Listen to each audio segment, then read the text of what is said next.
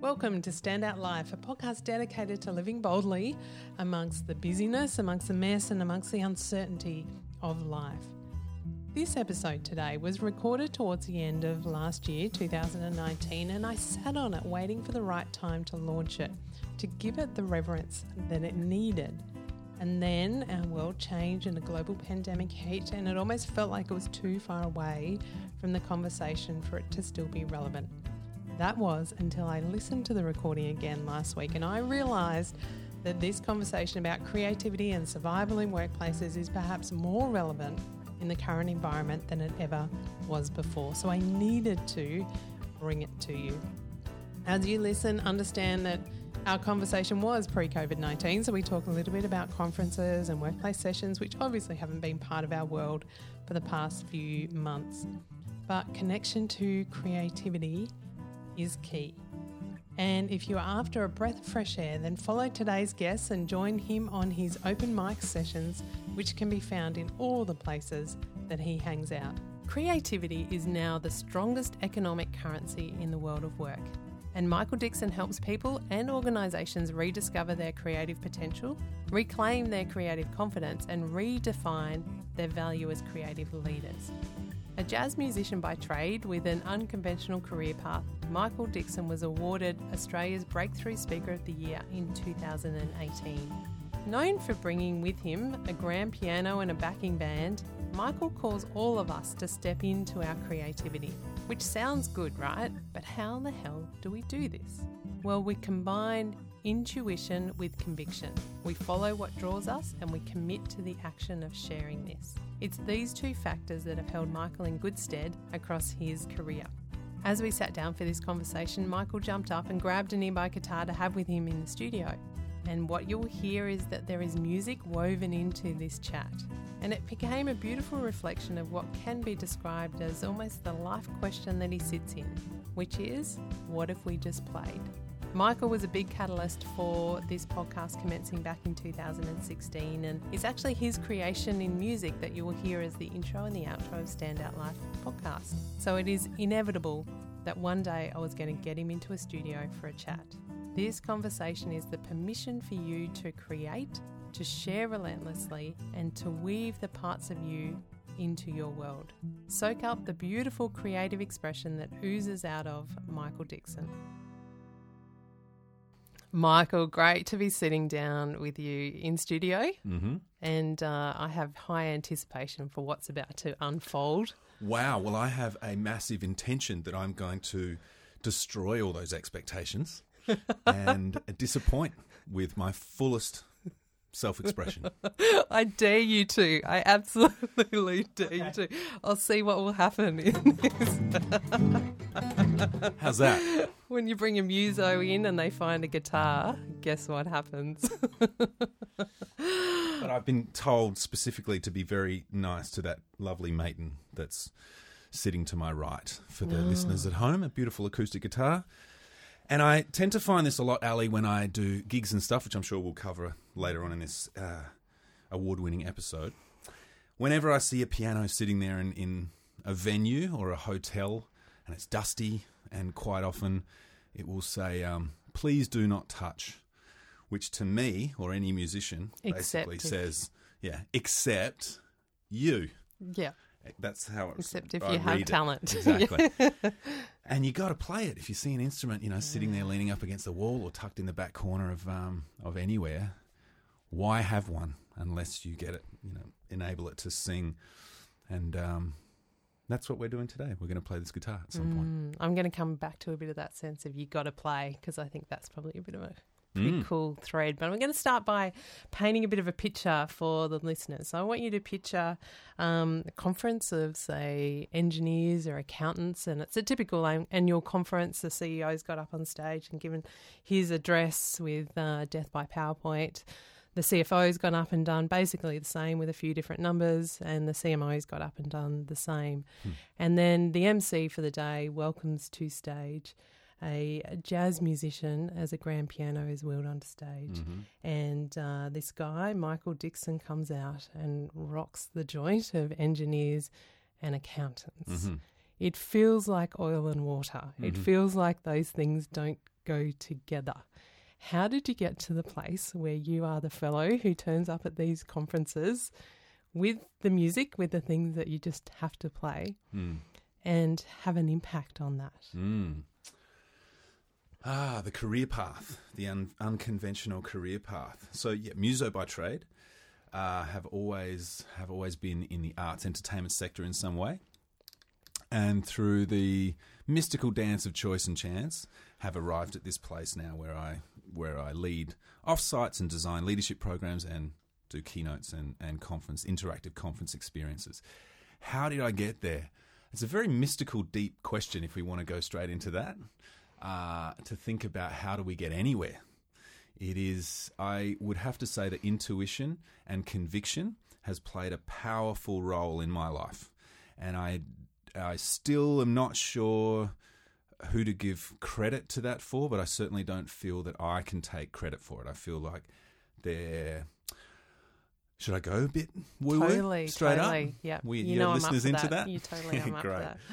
So there's some there's some universal connectedness that I feel that I feel is pulling me and pushing me in the direction that I need to go. And the more I trust that uh, and surrender to it, despite what the rational, logical, linear mind brain might be telling me, or even a world, a rational, logical world might be saying, there's just something else in there that always seems to.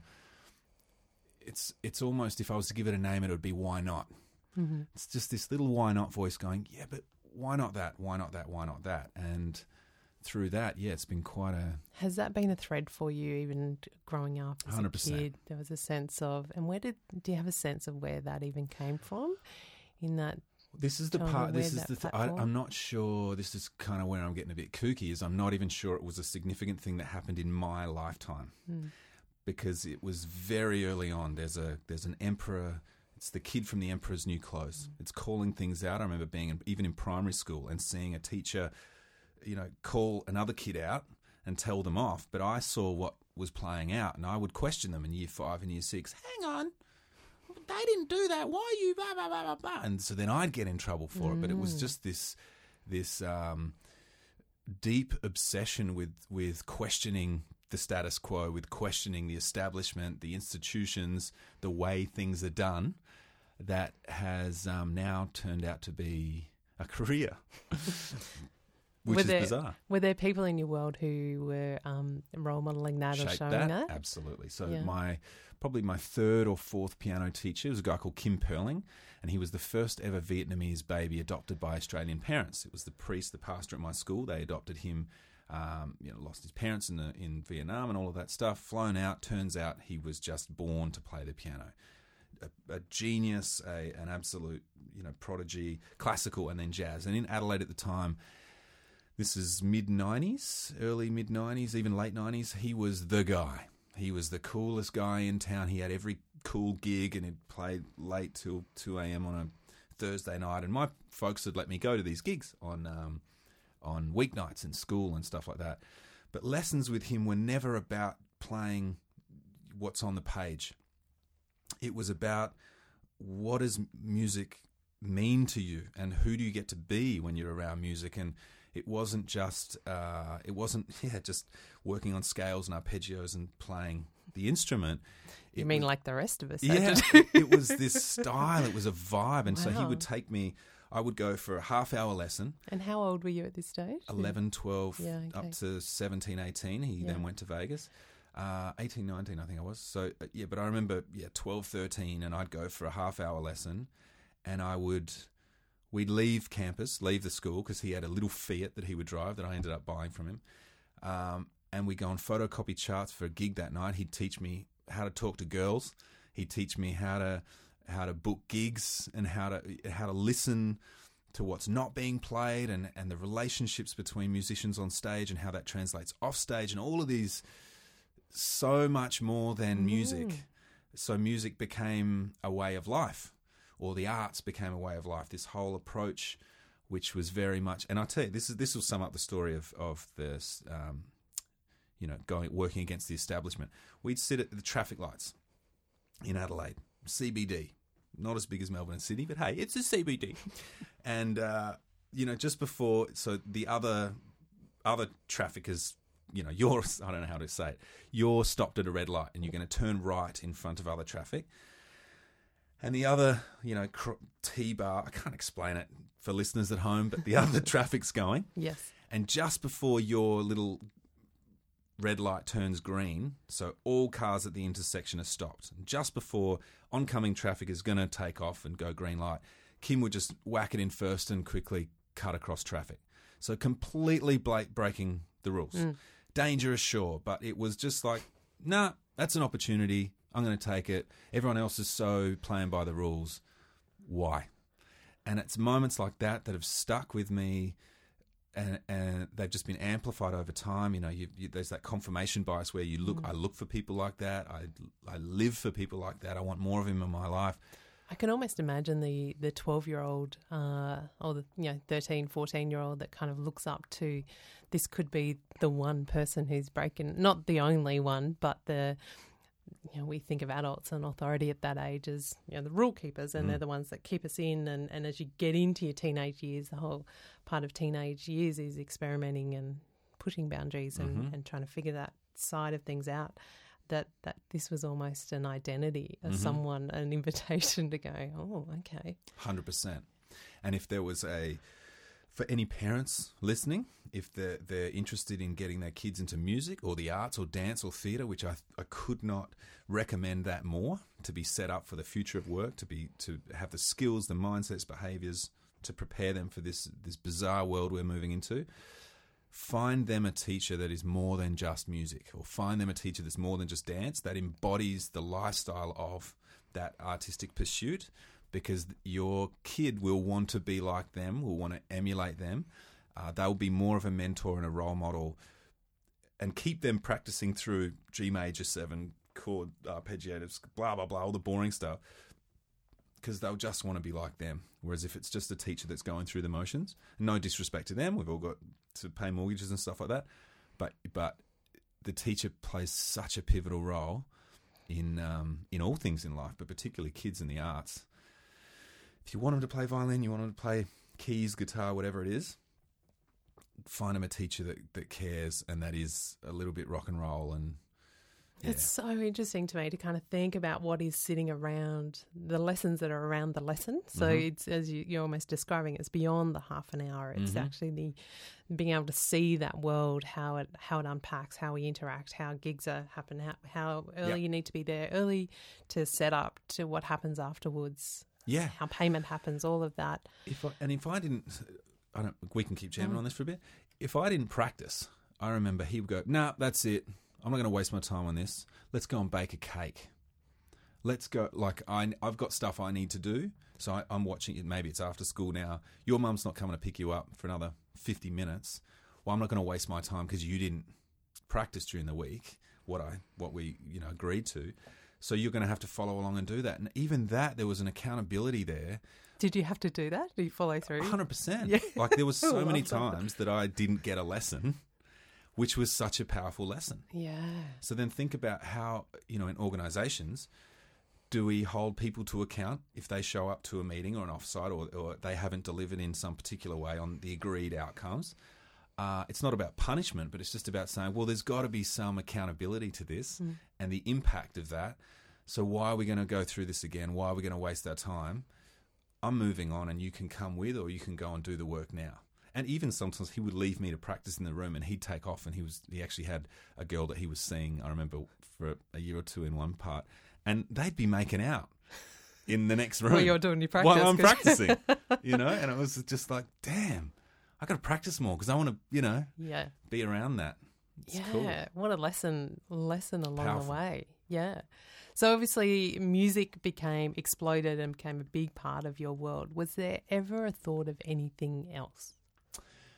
Yeah, so music was still just. I think I made music more than it probably uh, was needed to be in a funny way because it was really music was a tool or a platform for me from state change, from enabling people to move from A to B and whatever that was. Always had a deep fascination for people and for transformation, my own and then those around me, and then communities, global community.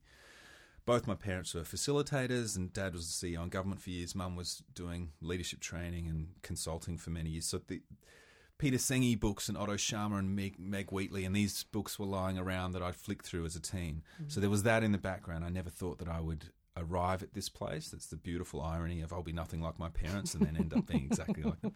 It's somehow woven in Yeah. while you were sleeping. So, by design.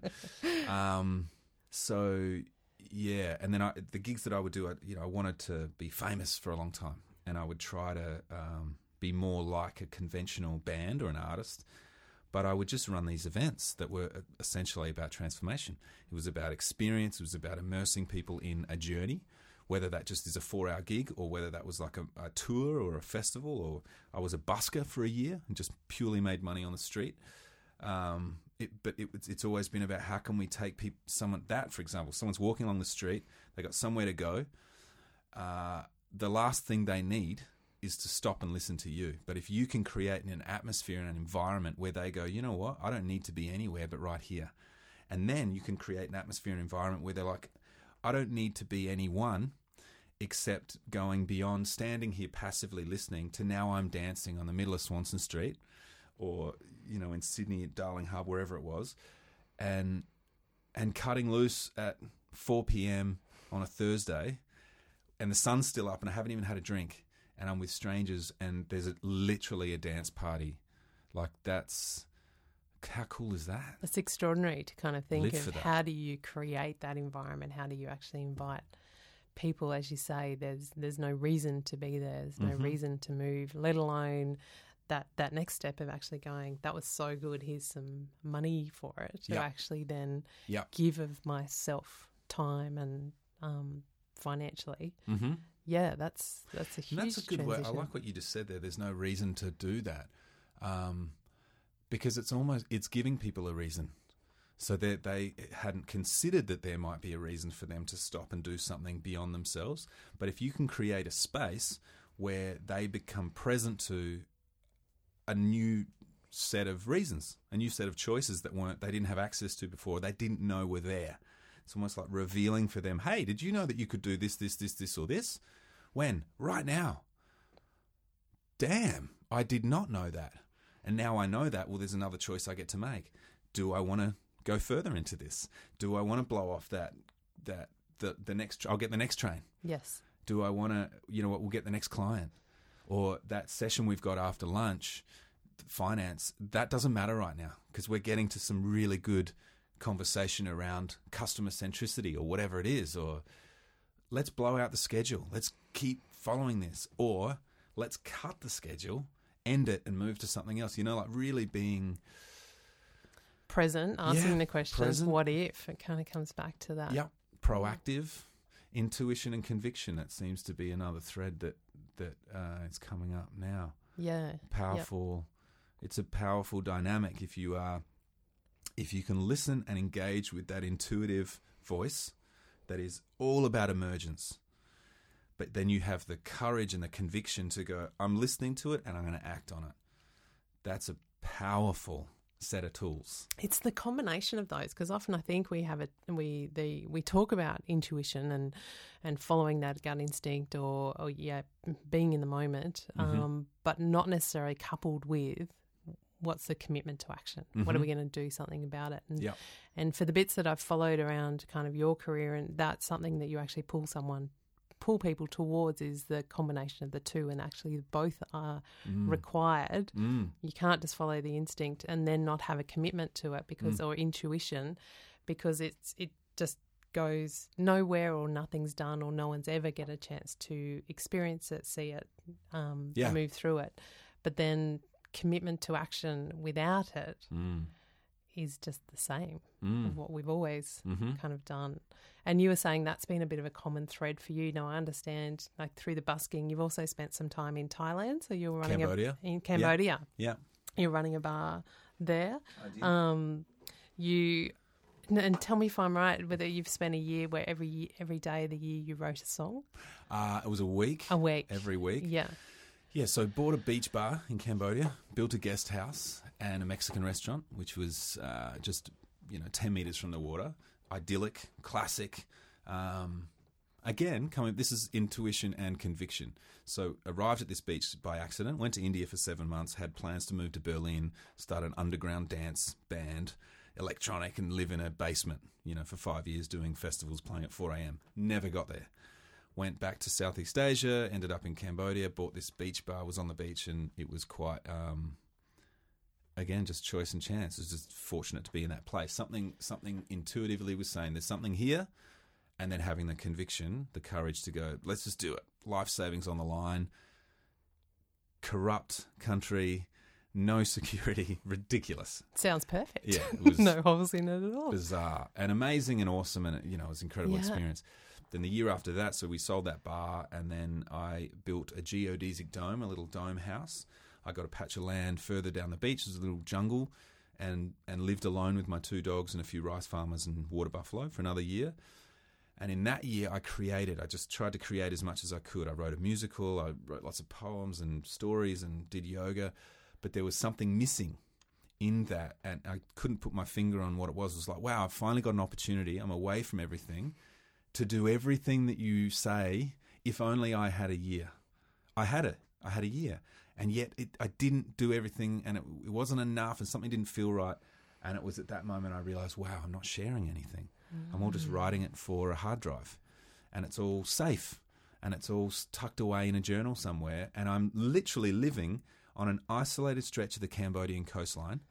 So uh, there might have been a few guys running around with machetes late at night and some dangerous things happening. But in another way, I was I was completely safe. I wasn't at risk uh, emotionally. I wasn't at risk psychologically by putting out any of my work. It would all just live on this tiny little Cambodian dome in the middle of nowhere. You know? So creativity that's that's not shared, that doesn't go out. Yeah.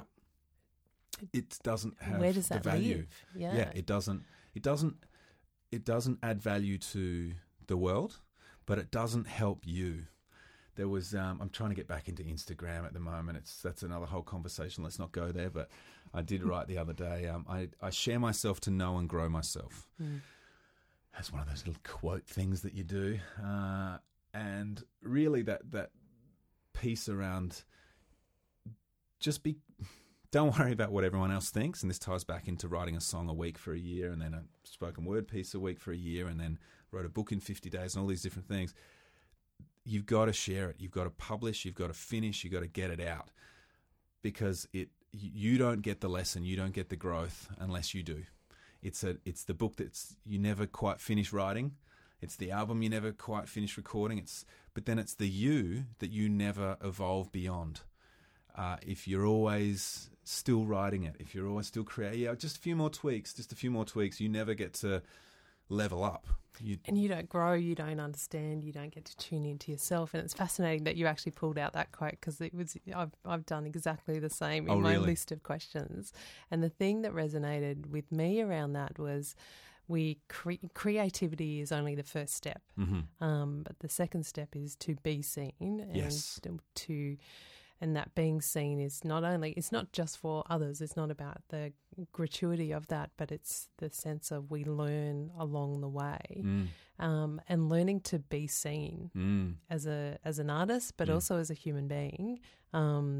Because we'll get in a moment, you believe that everyone's an artist, but many people Mhm. will go, "No, I'm not." mhm. Um, but any way that you are being seen is any time that you are sharing things with with other people. Mm. Is there any part of that? Because it's something that you've done as a musician on stage, um, through poetry, through books that you've written. Mm. Like you've you've kind of engineered it, but you've sort of almost crafted. I had a year where I didn't, and, and had that realization. Is there any part of that being seen that sits uncomfortably for Oh. you? God, all of it. Hate it. Despise being seen. And every you know everyone knows this stuff that we're all going through this dance between um, knowing that it makes a difference, knowing that it's it can be quite fulfilling and it can be energizing, and you're up there on stage or even in in a conversation where you need to step up and lead and guide it, whatever it is. Whenever you're, uh, uh, it feels as though you're at risk or you're vulnerable. There is this invigorating. Um, yeah, energizing kind of essence that comes through. It's like, wow, I'm here, I'm there. People are looking at me, it's happening. but at the same time, preempting that or sometimes post that, terrifying, debilitating, um, exhausting. I think I'm getting much better at it. I used to do keynotes or, or events and gigs and stuff, and and f- half an hour, forty minutes after close, headache, energy low, couldn't talk to anyone, and that's where you got to go schmooze and network and do all that stuff. And I was like, I just got to get out of here, take four Panadol, help. But now I've gotten much better at managing that energy and that, you know, not getting so worked up. Mm-hmm. What's shifted and changed I for you? in think a, a far deeper. I don't. I never like saying purpose because it's just so overdone. but I don't. It's. It just doesn't matter anymore. Okay, how would I give this more context? I've been. I'm gonna have a chord for this one. Actually, maybe this is a better chord. Mm. Um, I've been humiliated more than most people. I've been like profoundly uh, ostracized and made fun of, and kicked out of the tribe, and and used as an example, and thrown under a bus, and and uh, just vulnerable to the point of I can't do this anymore. And then I have done it again, and I have, and I have, and I have, and I think over time the residue of that has now just uh, where when I fall, it's actually quite. I'm still quite high. Does that make sense? Like I, I'm not falling all the way to the ground anymore. There's enough. There's enough pain and scars and wounds Yeah. that that when I fall, it's like oh, it's just almost a gentle nudge, and then I'm pushed back up by hey, dude, you've, this isn't that bad. You've been through worse Yeah. you know so which is kind of funny advising people if, if someone said oh what's some advice you would give to feel more confident on stage go out there and suck as much as you can Yeah. fail as often Yeah. as you can and and i mean really fail like blow it just a, and decide that you are never going to do it again and then give yourself how, however long you need and then do it again and then i'm never doing that again i just can't ta you know i can't show my face Ah. yep and then show your face and realize it's okay. Yeah. And people around you, it's okay. And Yeah. again, even sitting here talking, I can almost feel my heart racing, going, "Yeah, that all sounds good, but how about I just fail in front of ten people? Oh, like, would that be okay? Yeah. Or can I just do it like you know?" But like a pretty good failure, would that be all right? Yeah. Oh, I could see you going, "No way." oh, I've got some, Proof it off. some absolute clangers that, that you're like, I, there's no way I can come back from that. I did one of my the first ever leadership sessions I did. So there was 16, there was 15 men and one woman in a room, and they were all senior leaders. And the guy that organised it to come along, it was like a four hour session. And I was, you know, racing through all my content and trying to, you know, da da da da da. And I'm, I was using the arts as a metaphor, and I was talking about poetry. And at this point, I, um, the guy that booked me, the, the most senior leader in the room, throws his arms or crosses his arm and throws, leans back on his seat and goes, "Ah, you lost me." Poetry. What's the what's the fucking point in that? You know, I mean, I can listen to all this stuff, but how is that relevant in any way to what we're talking about? And I was like, oh, okay, sure, um, cool. Moving on. You know, this is my fourth gig. Yeah, and it's senior leaders, and I'm terrified, and I've never worked in a corporate, and yeah, yeah, yeah. whoa, Can we just break now and we'll come back in an hour while I get my shit together? basically. but that, and that was 45 minutes into a four-hour session, yeah, and then this keeps going, and so after a break, and we keep, I, I think, oh, I'll lighten the load a bit, I'll, I'll have some fun with it, and I go to draw a Venn diagram on the on the whiteboard, and I say, oh, actually, Dave, do you um, do you want to maybe write a, a haiku, maybe a poem of what you see in those shapes? Maybe let's get a bit abstract. A room, the room erupts in laughter. Ah, this is great. Ha ha ha. He gets, you know, even more fiery. Yeah, you know what? I fucking will. Comes to the front of the room, grabs the marker, and writes in each of the three circles of the Venn diagram, "Go fuck yourself." wow, and uh, and it, and the whole room there's that wonderful tension of your move, Mike. What now? And this is a senior leader, very you know traditional. And this is the guy that booked me, yeah, basically saying, "I am here to destroy you right now, my friend." Even I'm holding my breath. yeah. And it was just like, ha ha ha, you know. So I laugh, and then everyone laughs, and we all laugh, and we go through, ha, yeah, we get through it, and cool, somehow get through it. And I've still got an hour and a half to go, and I'm just swallowing this whatever, whatever, whatever. Comes to the end of it, I have to do the little schmooze thanks. Okay, cool. Mm-hmm. Yep. Get in the cab, go to the airport, get on a flight. Just as I'm about to fly, as a delayed flight, have one last little look at the phone. There's a like a I have, you have to scroll about eight times with your little finger. This is how long the email was of everything that was wrong with my presentation this guy sent me. Wasted no time. Whoa, it was like, wow, this really struck a nerve for you. Mm. And I think just being on that flight and taking that in, and then by the time I landed, I thought, well, you know what? Like, he took the time to write that. So that's kind of generous. And I obviously hit some nerve and some trigger. So you could think there's power in that. And then it turns out, oh, he was um, a writer. He wanted to write fiction. He was halfway through his book. So I think he thought he was the kind of creative guru guy of that group, and there was some charge came up for him, whatever. Yes. Yeah. But I, I was the catalyst for, I would hope, some kind of transformation again in him. I didn't know it. Uh, it wasn't my intention, but but having to wear that, wear the shame and wear the, and then having a flight to basically, you know, in my head pull it apart and go, you know what, it's it's not about me. It's just not about me. Did you arrive um, at that point before you landed, like on the Kinda. plane? Yeah, it was. I, I like to set little, you know, um, what would you call them? Psychological thresholds, Yeah. where it's like, okay, by the time I land, I'm going to make this decision. I'm in or I'm out. Yeah. When I bought the bar, we walked up. I drew a line on the beach. It was with my ex girlfriend. I drew a line and. Okay, we're going to walk to the end of the beach. We walk back, and when we cross this line, we're going to. That's when we make our decision. So Psychological thresholds. yeah, I love that. yeah, So whatever it is, whatever, whether it's a and it you know heightened can be excitement or the pit of despair that Yeah. you've just described Uh, uh, of what might be that that threshold. Yeah. What might be because I'm always thinking um, sometimes getting on a plane is a beautiful way to get away from it for an hour or two. Yep. And so if you didn't have that, where might someone create a uh, essentially an aeroplane timeout mhm, equivalent mhm, to be able to go through what you went through in that that mm. moment. Something about movement too. I, so I moved to Geelong a year ago, and we love it. And it's just it's community, and it's everything that you think when you move out of the big city. But I get the train in whenever there's work in Melbourne. I have meetings and stuff like that.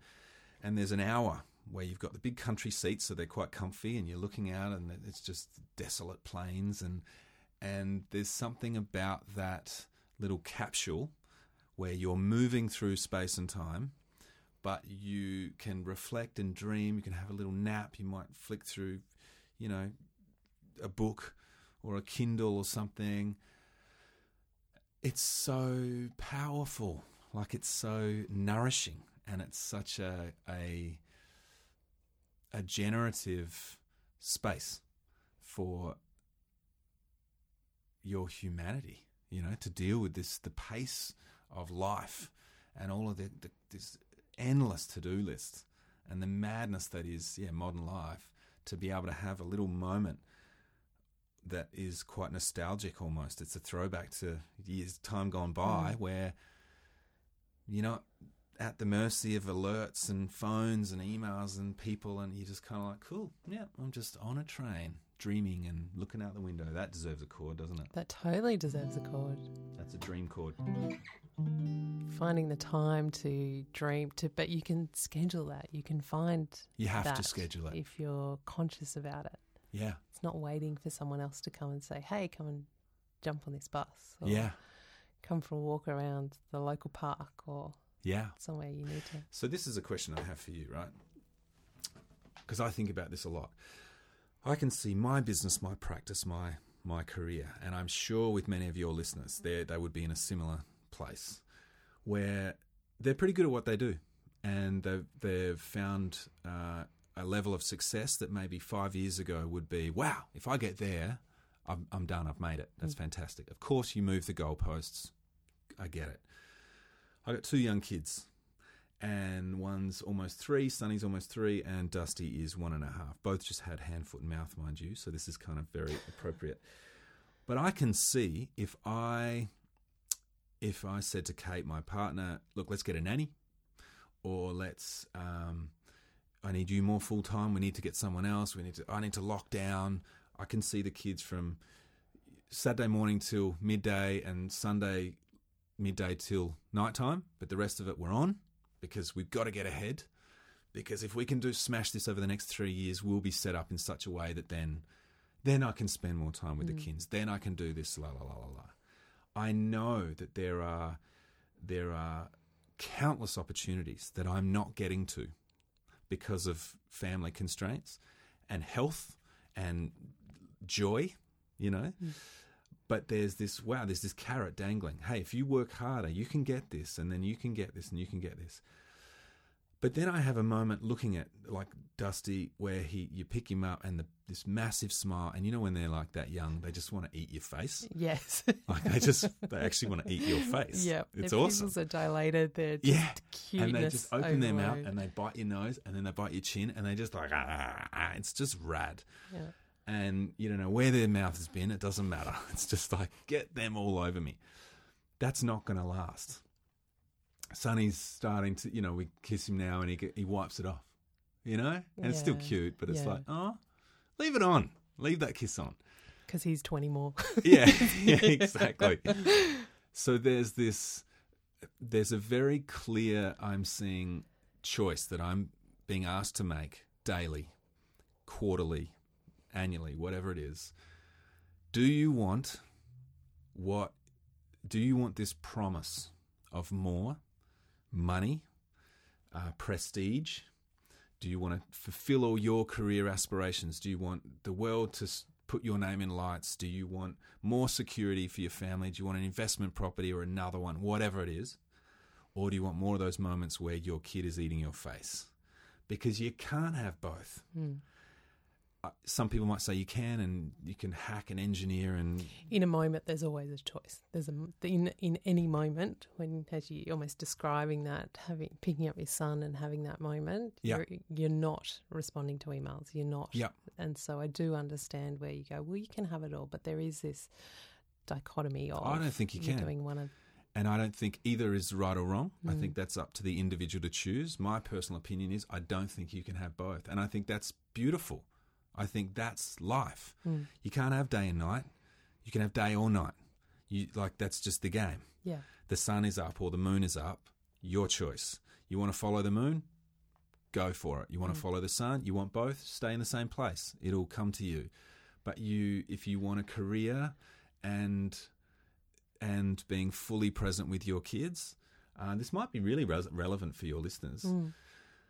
I don't know. I, I think we're moving to a wonderful place now, which is full of irony, but is we've got this heavily automated world. Technology is radically transforming the planet. Any job that will be pro- that's process driven will be automated in some way. So what's left for us? More creative work, which is why I'm I have a lot of work at the moment. But Which is why the promise of the promise turn of it up, Yep. dial up the career. Yep. You, it's almost, uh, it's not even a question of could I make it. You know, the buttons to press. You know Yeah, what it would take, and it's highly likely that would be successful. Yes. Yep. So now you have another choice where where 100 years ago, 50 years ago, uh, all our experts were saying, "Oh, it's going to be great when we can automate everything. We'll have three day working weeks. You know, we'll go to work for four hours, but then the machines will do everything. We'll have more leisure time." The complete opposite is happening. We are working more and and getting less for what we do uh, than ever before. And we have no leisure time. We have a minister for loneliness in the UK. We have we have a, a, a phenomenal. You know, the biggest killer for men over thirty five is not smoking. It's not sitting. It's loneliness. It's isolation. Yeah. It's feeling disconnected from your community because you're working too hard, Yeah. or you never had time to invest in your relationship with your kids, and now they've outgrown you, and all of these different things. So now we're at a point with all this tech and with the world and with money and rah, we're we're being presented with a, a choice of like, well, what is really important to you, and are you willing to say no to that extra zero on the end of your salary or the end of your invoice to be there for what you know the other stuff? Might not that's fine if it's not but if you want the kid eating your face if you want to see a few more sunsets and sunrises if you want um, if you want to screw around on a guitar you know for four hours on a sunday do it Yeah. and not like, oh, well, I've got to do, I, I, I can do 15 minutes a day uh, right after I do my mindfulness training. And then I can, I've got to have my green smoothie. I've got to make sure I have my green smoothie. And I've got to do my grat- gratitude journal. And I've got to do, Yeah. engineer your way to what? Yeah. You get overwhelmed by by the To what? the rules of how to live a life and i get confronted by that in the work even in the work that i do because i know some of that advice or some of that support is stuff that i say to people and there is this rebel in me Yeah. that the moment if i started to engineer it too much there's the part of this part of al that just goes oh fuck that i'm going to go, go and watch Yeah. a sunset or i'm going to go and do something else which is such a nice kind of counterpoint to that mm-hmm. how where are you at right at the moment because i do agree it's a Mm. daily choice i think Mhm. it changes it totally can change next friday Mm-hmm. today as you sit here in that which one matters more Mm. or which one drives you So I think why I've been having the impact I've been having in the business world is because I had so long following uh, what felt right, Hmm. unconvention. What you know, spending spending nine hours writing a song, uh, eight days in a row. That that has given me skills now that are quite valuable and increasingly relevant. But now I'm finding, uh, as I'm working with bigger organizations and bigger, more high impact environments, that, um, yeah, I'm now getting asked to be more, can you tone that down? Or can you, we need to dial this up, or rah, rah, rah, rah, which has been interesting. I need to kind of reassess who I want to work with. But I'm now seeing the busier I get and the more that I uh, feel this pressure to not conform, but to, okay, if I speak more like them and deliver stuff more like them, I'll, they'll let me in the next club and Yeah. the next club and the next club. I'll lose my edge. I will 100% lose the unique value that I have to bring to them. And how I find my edge is by following that intuition with conviction. yeah And for me, that is six hours of guitar on a Sunday. yeah On a Tuesday, yeah you know, that's me putting out vlogs, which I haven't in a year, where I spend 10 hours editing this thing that 100 people might see. Mhm. What, it, like, but that's not good ROI, Mike. That doesn't bring you dollars. That doesn't, how is that pushing your business forward? It's fulfilling me. It's making a difference to that, you know, maybe seven of those 100 people that see it. It's, um, it's, it's, shaping who I am. Like it, Mm. it, people don't. Let's talk about creativity for a second Mm. because it all ties in Yeah. with this self-expression and where we're going to. The choice that we need to make. The choice I believe people need to make more than ever now is to to bring so much conscious effort and courage to re-engaging with, listening to that their voice. It, they I don't know who I am. Right? No, it's in there and you got to find it by doing stuff in action. You find it, you know, action precedes clarity, these kind of things. And it's not action in terms of doing more of the stuff you've always done or doing more of the stuff that the person on the app on Instagram tells you to do. It's doing the stuff where you're like, I don't even know if I should be doing this. I don't even know if this is right. I don't even know. I just, I, does anyone else do? Who cares? Feels kind of okay to me. Feels kind of interesting. There's some. There's something that I'm curiously engaged about this you'll develop you'll develop a relationship with you in doing that and then from that place you'll start to you'll the edge that you will have like the the your unique way of seeing things your unique way of bringing value to the gaps of your workplace of your customer base of your family community uh, that's like how would you you will never be out of work you will never not be needed and required because no one can do what you do. And how you get to the place where no one can do what you do is not by doing what everyone else has done. and this is this part where it's like, yeah Can you show me how to find my voice? No. That's the best part. Yeah. I can't. I can tell you what I did, and you can borrow some of that for a while until you find your own groove with it. But you've got to you've got to trust yourself, back yourself, make the time for yourself, uh, which which no one seems to be doing. Because you've had that um, a statement I've heard you say: the future belongs to the artist. Mm-hmm. So it's it's that that sense of creativity and, and a big part of your message and going into organisations is saying we can no longer ignore artistry and creativity. Mm-hmm. In fact, it's to the peril of your business if you do. Mm. What do you say to the people who go, but I'm not creative? Mm, That's great. not. So me. there's a wonderful uh, a guy called George Land who did a wonderful study. I talk about this in most of the keynotes I do. Wonderful study back in the '60s, and uh, well, it wasn't a study; it was a it was a way to get. JFK said we're going to the moon. Everyone went how.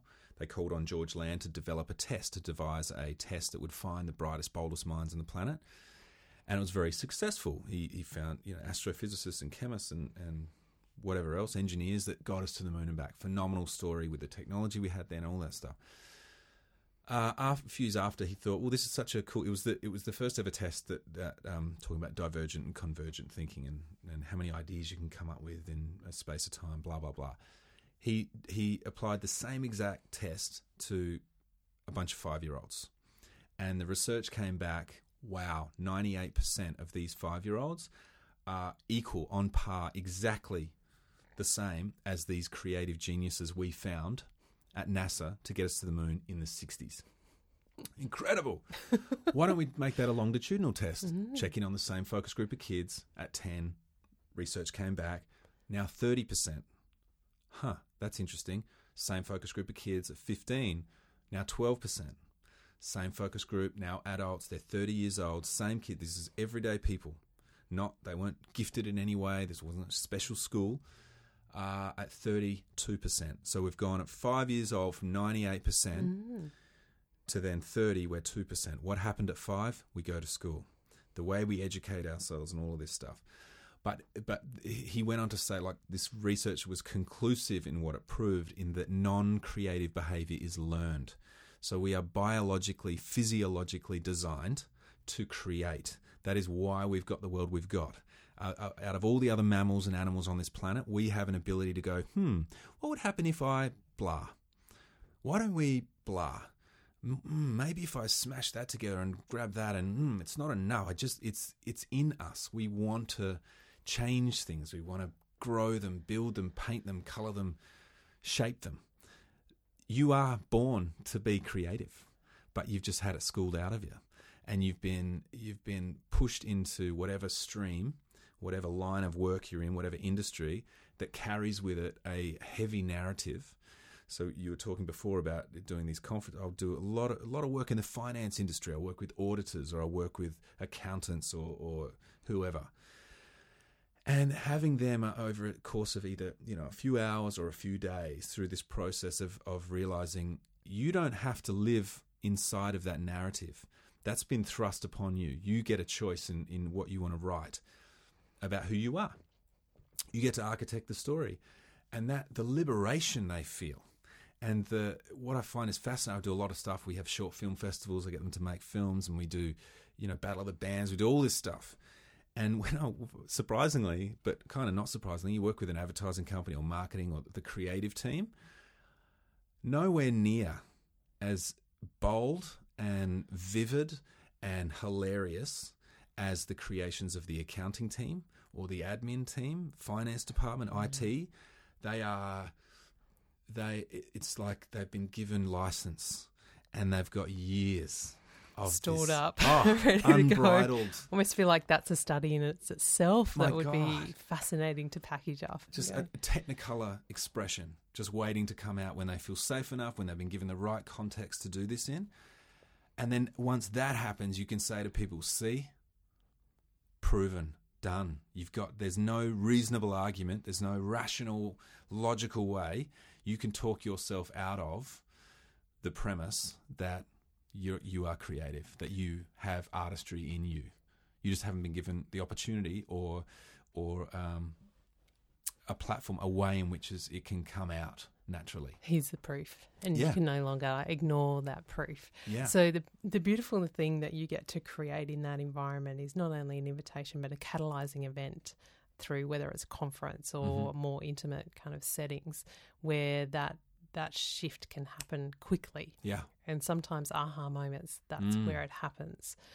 I guess thinking about people listening, Mm-hmm. if they are starting to step into their own creativity or go, Mm-hmm. okay, well, if I am a creative, where do I start? Mm. They'd want to sign up to my newsletter, come to my gigs, uh, get me into their organisation. Um, where do you start? You start with what feels good. Start with your imagination, and start with start with producing something, anything, but shipping it.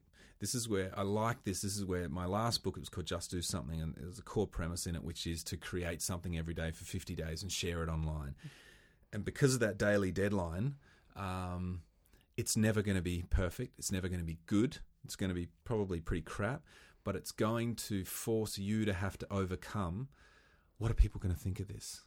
Because that's stopping us most of the time. When Yeah. when you're when you're out of flow with your creativity, or haven't you haven't had access to it for a number of years in your role, in your life, whatever. Um, the biggest hurdle straight up is what will people think? I'm not very good. My sister's the creative one. All of this stuff. So so all the research in the world um, telling you no, you were born to create makes no difference if you're stuck behind. But what are they going to think? Well, they'll judge me. Oh, so then I like to engineer a a you know pressure cooker environment, which is cool. Okay, well, that's the one thing I'm terrified of. When we had Sonny, uh, my first son, when Kate got pregnant and business, and so she couldn't work and all of this stuff, my skin like blew up like you wouldn't believe. It was just this. It was like a volcano on my face, and I was 35. You know, uh, uh, what is this? I'm not 16. Where and I speak for a living. Yeah. I'm on stages. You know, the you got to be kidding me. Yeah. This is just the shame. I didn't want to leave the house. It was just horrible, right? So what did I do in that moment? I went, okay, the last thing I want to do is show myself online. I'm going to do five one minute videos a day for 50 days because that is the last thing I want to do. Yeah. I'm so ashamed of my skin and my face. So I'm going to walk into the fire and do exactly what I don't want to do. I love it. I love it. It's like the challenge of what's the thing that's holding you back and do it, but don't just do it once. Do a lot of it. Do a lot of it. Yeah. 50 days. do it and then you you know very quickly you start there's the terror and the fear and then you start realizing ah no one cares oh i got three likes ah it doesn't matter if i get three or 300 it's not even about that anymore and then if it's something you're creating it's something that you're you're putting your self-expression into you start it's just a very gentle process where you start realizing you know what it doesn't matter what they think about my work it, it actually doesn't matter what I think about my work. It doesn't matter what they think about me. It doesn't matter really what I think about me. All that matters is is this bringing me joy? Is this am I am I enjoying this process? Am I what am I learning? Am I growing? Am I no? Okay, well how can I change to like oh, I've lost my way here. I want to get back to that feeling when it felt really great. Um and then you just put it out and put it out and put it out and it doesn't matter. Yeah. And I look at my life when I when I stop sharing I and I start then coming up with strategizing a social media campaign and how to best position my brand. Um, I've I know very quickly it's like, mm-hmm, you're stopped in other areas of your life because you're you're stopping this natural flow of expression. You're trying to over engineer it, you're trying to position yourself, you're thinking too much about too much head, not enough heart, not enough hands. Intuition. Yeah. Yeah. Coming back to that. Yeah, and we, you know, sorry, I'm, I mean, I'm doing a lot of No, talking this in this is good. podcast, but That's whatever. the point. That's That what is the podcast is all about, right? Okay, I'll give you a little, just to give people a breather. I like that progression. Uh I completely lost what I was saying, which is so beautiful. beautiful Yeah, progression. good. I needed to.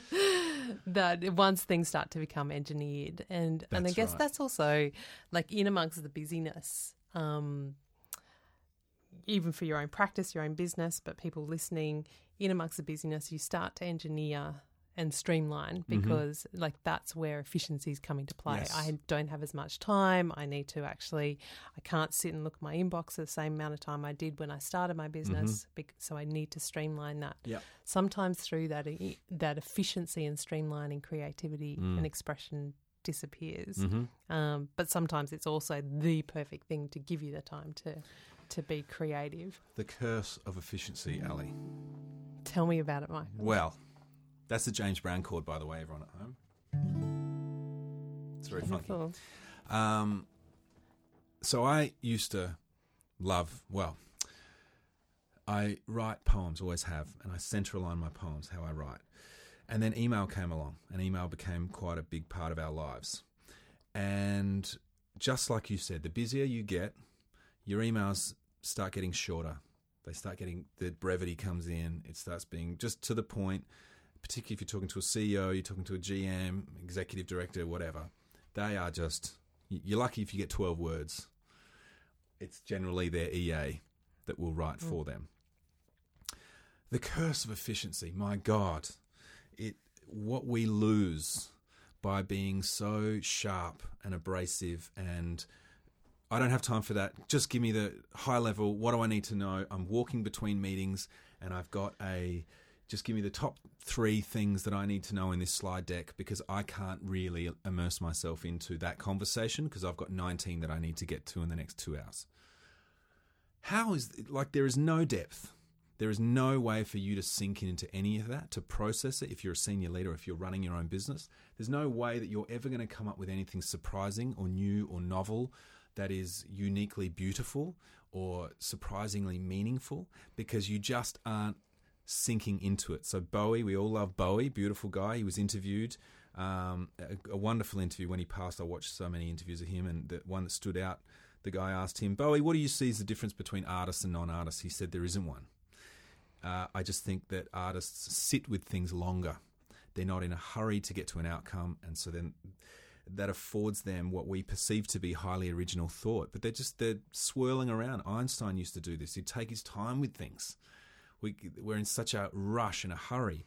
I think of email, right? Going back to that idea where people are so short and abrasive.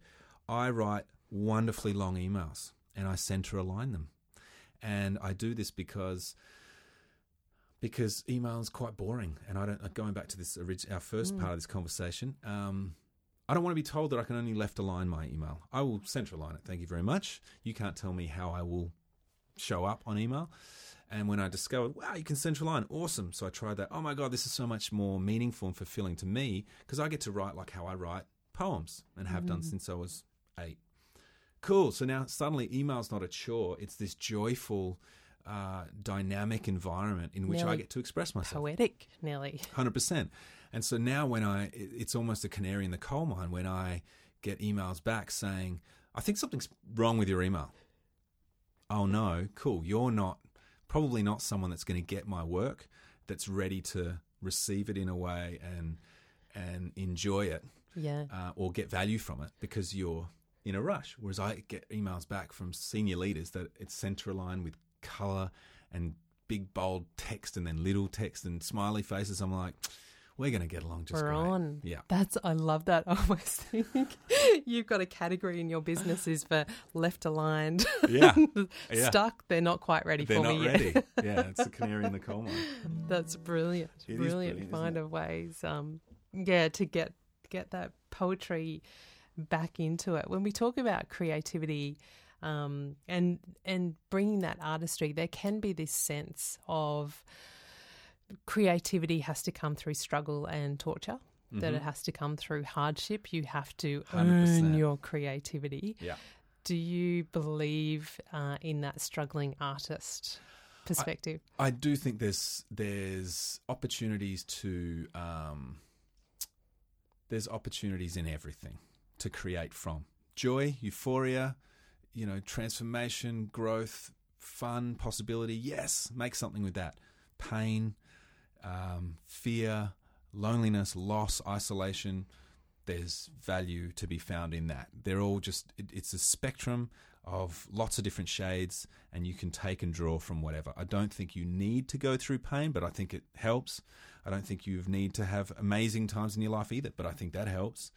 I think the more that you can draw on anything and everything, the better. But if you want to write a song about heartache, it helps to have had your heart. You know what it's like, yeah. Just so for the listeners at home, I've brought out my little vlogging camera and I'm actually filming Ali uh, as she speaks, and she's she's looking pretty good on camera too. this is what I should be doing more often, but I love it. I love it. So we'll get to uh, add that add that in as well. That's right. So whilst that that broad, broad spectrum of emotions is is part of it, it's not just you. You don't have to struggle. It's not the only place, but if there is struggle, there can be a way to kind of catalyze. It yeah. What role does fun, frivolity, and and humour have in creativity and artistry? Humor in uh, humor in business is powerful.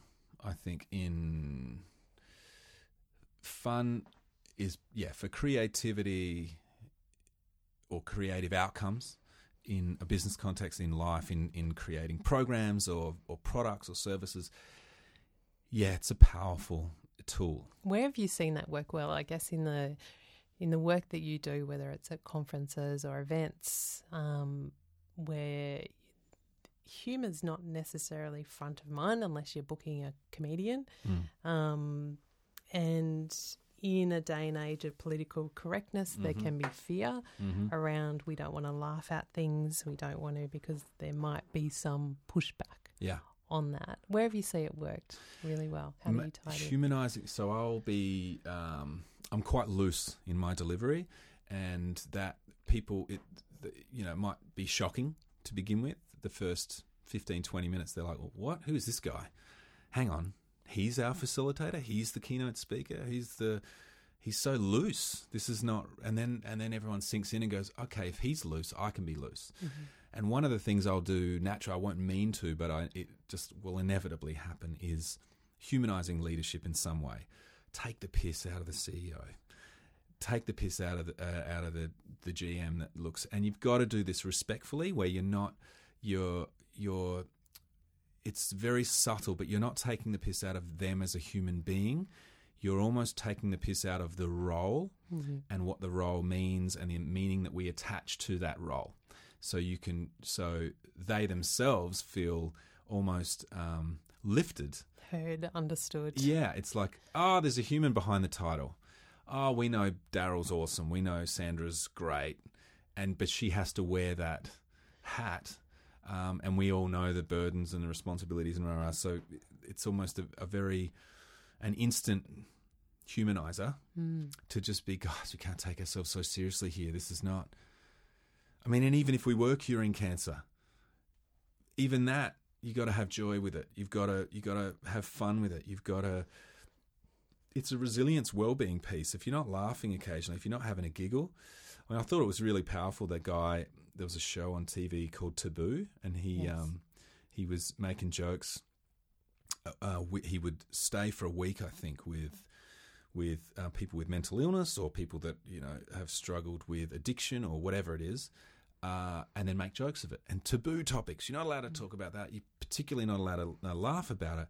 And what a what an interesting age we live in of at the age of offence, where everyone's offended at just about anything and everything. And what does that mean for comedy? Because it's like, well, we're not allowed to say that anymore. And there even got to a point, I know last year, a few comedians were coming out before their show in the States and saying, Hey guys, great. Thanks so much for coming, everyone. It's great to see you all, you know, out of character. Um, just before the show begins, just want to let you all know I'm going to talk about some things tonight. Uh, there's going to be some jokes that are about race. Jokes. So please, you know, rah, rah, rah, rah. Yeah, where's the line if we can't? I don't know. Ugh. I think comedy plays a part in in us being able to talk about the topics we that find hard to kind of talk about, and I think Exactly. that's the powerful piece that we don't want to um, shift away from it. In organisations, that might just be the change that we're going through, or the fact that no one's being honest about how Mm. they're feeling, or no one's, and that can be the opener can be through humor. Mm. Um, but I really love that sense of how do we humanize mm. people Mm-hmm. Through humor, Mm. find that pathway back to creativity Mm. um, and fun, particularly in the work that we do. So, okay. S- We just avoid it at all costs. It's in organizations and in our own lives. Um, how how willing are we to get dangerous? How willing are we just to go shit? I don't know enough about this. So you know, we've got the um, Uluru Statement from the Mm. heart, and Mhm. you know, the indigenous our, our relationship with the indigenous community and this the First Nations people in this country is poor. It's piss poor, uh, and yet so many. I know so many people that that are not First Nations that would love to know more, but but don't know where to start, don't know where, who to ask. It's like, ugh, I don't want to look like a fool. I don't want to offend anyone. I don't want to. How do I go about that? Mm. How? ugh, where do we go? It's just feels we so run the risk of not even having it at all, is the problem. Exactly. Let's just avoid it, and someone else can deal with it because it's too hard. That's hard. Yeah. you know, that's tricky. I don't have an answer for that. No, but a call to um, be curious enough and be daring enough to Yes. step into the dangerous conversations. And I guess it's um, you're almost posing the question for people listening: What are the dangerous conversations we're not having? What are the words? What are the space? Or what would be required for me to ask the question? Mm. Uh, to invite in, to be really open, to be wrong, Yes. to to not get it right. Um, And how can does humor or fun help in dangerous? You know, I, I think people when they have these near death experiences, uh, or the house is about to burn down, or there's they're not sure if someone's going to find them in the forest, and they crack up laughing. It's just like this is ridiculous. Shit, we're probably going to die, and it's funny. How Yeah. is that funny? It's so inappropriate. But Yeah. it's um. There's a know. connection, and that's where the stories start to unfold. That's where things come into play. I used to work, we used to live up in Darwin, so I used to work out at um, a community out at Tiwi Island, which is just off the, the coast of Darwin. And at the time, I was doing work helping people getting back into workplaces that had had injuries. So, working a lot with the, Indigenous community out at Tiwi Island. Landed one day, it's two parts of the story. Landed, and the fellow picked me up from Centrelink had a name tag on court, and it just said Fonzie. And I just went, How cool is this? And he That's came over to me and he introduced himself and he said, My name's Anthony, but you can call me Fonzie. And I went, How did that get through a federal government Wow. department to get a name tag of Fonzie, which was just, and he embodied that, that great. name. I was working with a fellow over there who'd had a motor vehicle accident and he was fine. He'd, he'd sort of injured he'd- his ankle, but come out of it okay. Elder, elderly uh, Indigenous fellow.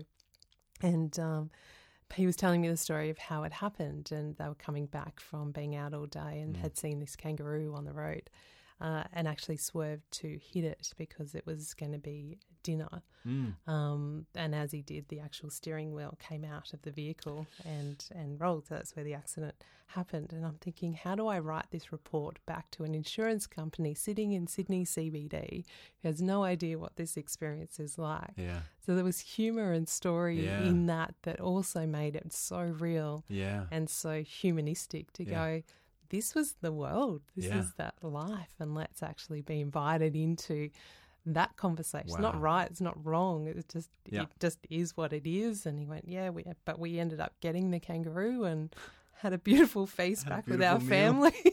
Wow. So to be able to sit at the feet and kind of you know listen to some of these conversations is is powerful, but it's that permission to step into Yeah. The dangerous. I think, which is what you're kind of Yeah, yeah. inviting people to do.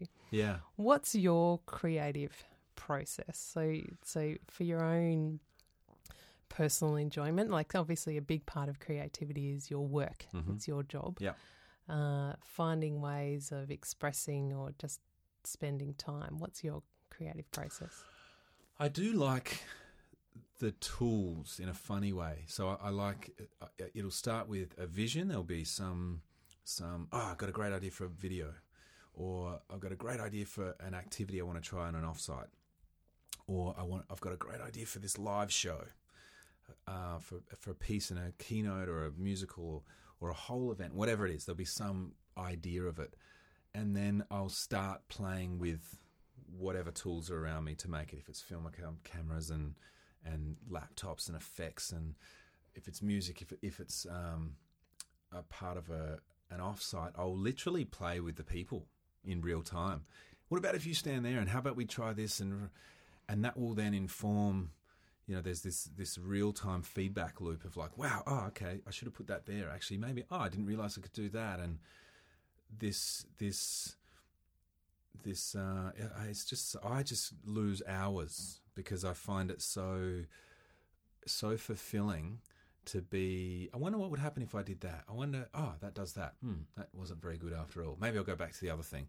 It's just like testing, trying, testing, trying, just like my kids do. Mm. Dusty's into blocks at the moment. He's building. He makes these amazing structures, like defies gravity. I have no idea how he does it. It's that it's that beginner's luck thing. You're like, how did you manage to put that on top of that? But it's so um, because I'm not worried about an outcome yet. I'm not worried about it being anything yet. The moment that I that the creative process shifts to okay, I'm going to need to publish this. That that it's a different process. It's about refinement, but in the beginning, it's certainly just it's play. It's play. It's mm-hmm. it's what what does this feel like if I do this? Huh, that made me feel like that. That might make them feel like that. Hmm, okay, I don't want them to feel like that. Maybe I want them to feel like this. How would I get them to feel like this?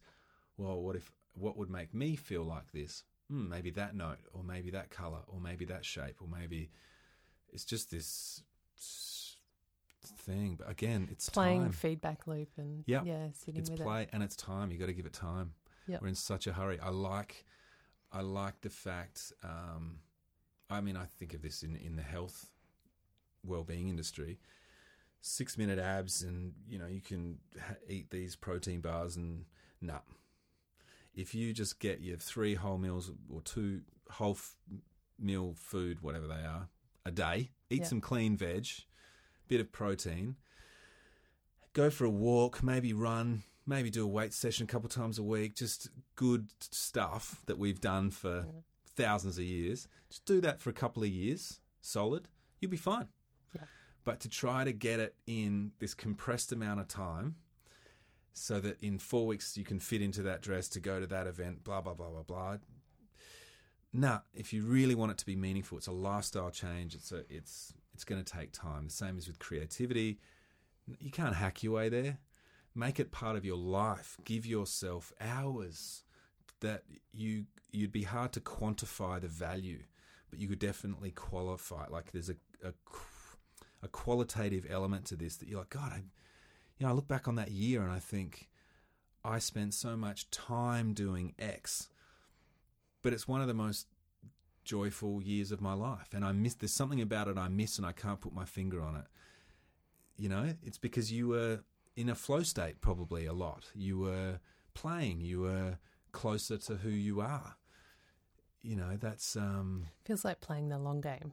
And definitely kind of long game. Like, what's what's the long game? So let me put this to you then. In five years' time, I'm not interested in what you're doing or what you've achieved or how much you've had your face eaten off. Hopefully, he's still doing it. What What do you want to be feeling? 2024. What does that look like for you? I would want to be feeling. I'd want to be feeling. Hmm. Still restlessly curious. I would.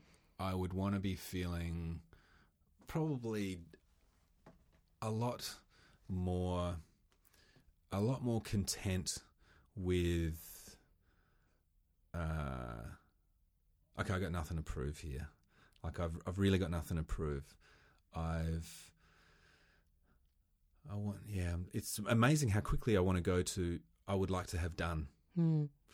Uh, I would like to have done I would no no no forget about the done that wasn't the question but ah. that's the wrestle, right? Like, yeah, and it's part wrestle. of the wrestle we were yeah. talking about before is the wrestle of what do I want to get done so others can see what I've done versus the moment of being with my child. Yeah. And yeah.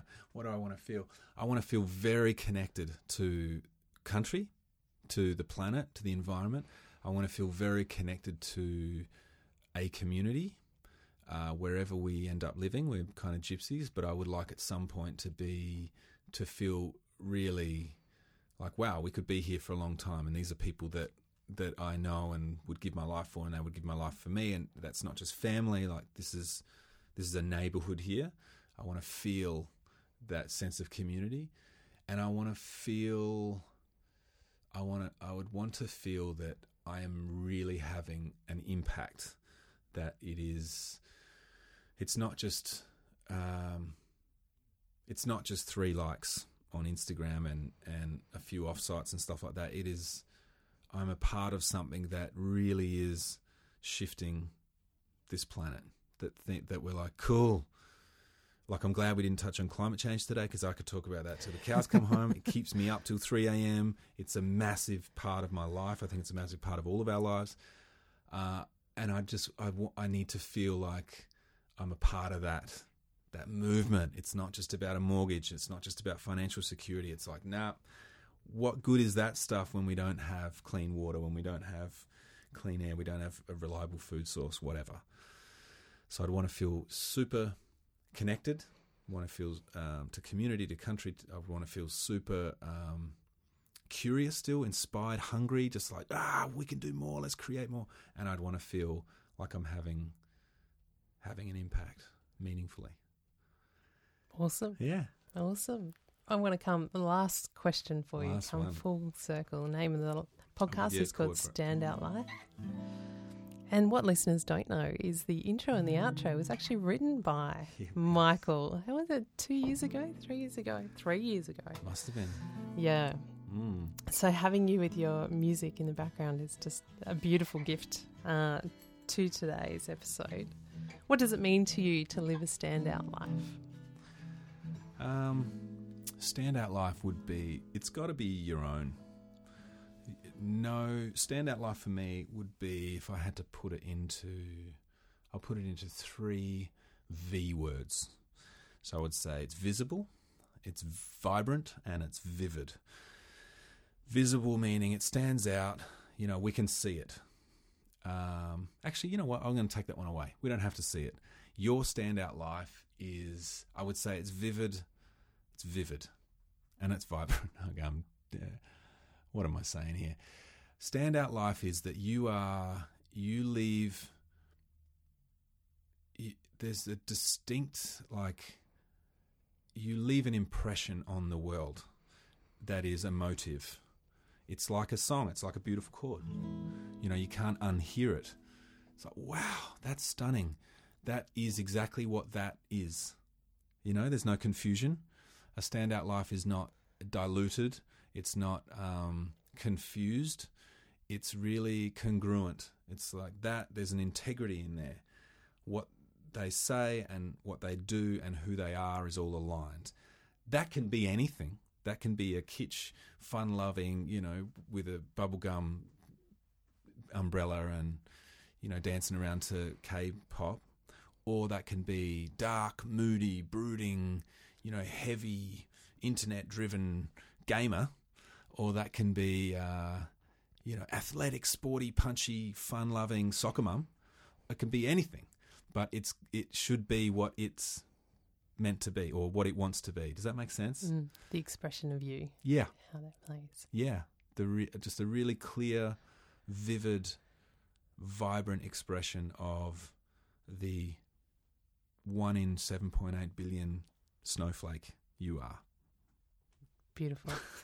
Thanks for coming. Thanks for playing. It's been such a delight, no Michael. problem, Ali. Thanks for having me. Loved It's, it. it's awesome. I remember actually for listeners at home when Ali first had the idea for this podcast. I did. and was like, "Oh, what am I going to do?" And everyone around Ali was like, "Ali, you are going to smash that like nothing else. You're born for this." and what a gift it was that I got to to uh, yeah write that tune. Oh, you were a big part of the catalyst actually for me to go, yes, just do it. Yeah, just get one. it out there, make it happen. So if there's a lesson in that for anyone, whatever it is that you've got, just get out and make it happen. And who knows? I think we're close to episode 80. That's awesome. So more to come. More well to done come. to you. Yeah. Thanks, buddy. Ali, we love you, Ali. Yeah, That's yeah, it. This is a new intro. right there. yeah. podcast, Ali. Yeah, it's uh, awesome. You're a legend, buddy. you are. Thank you.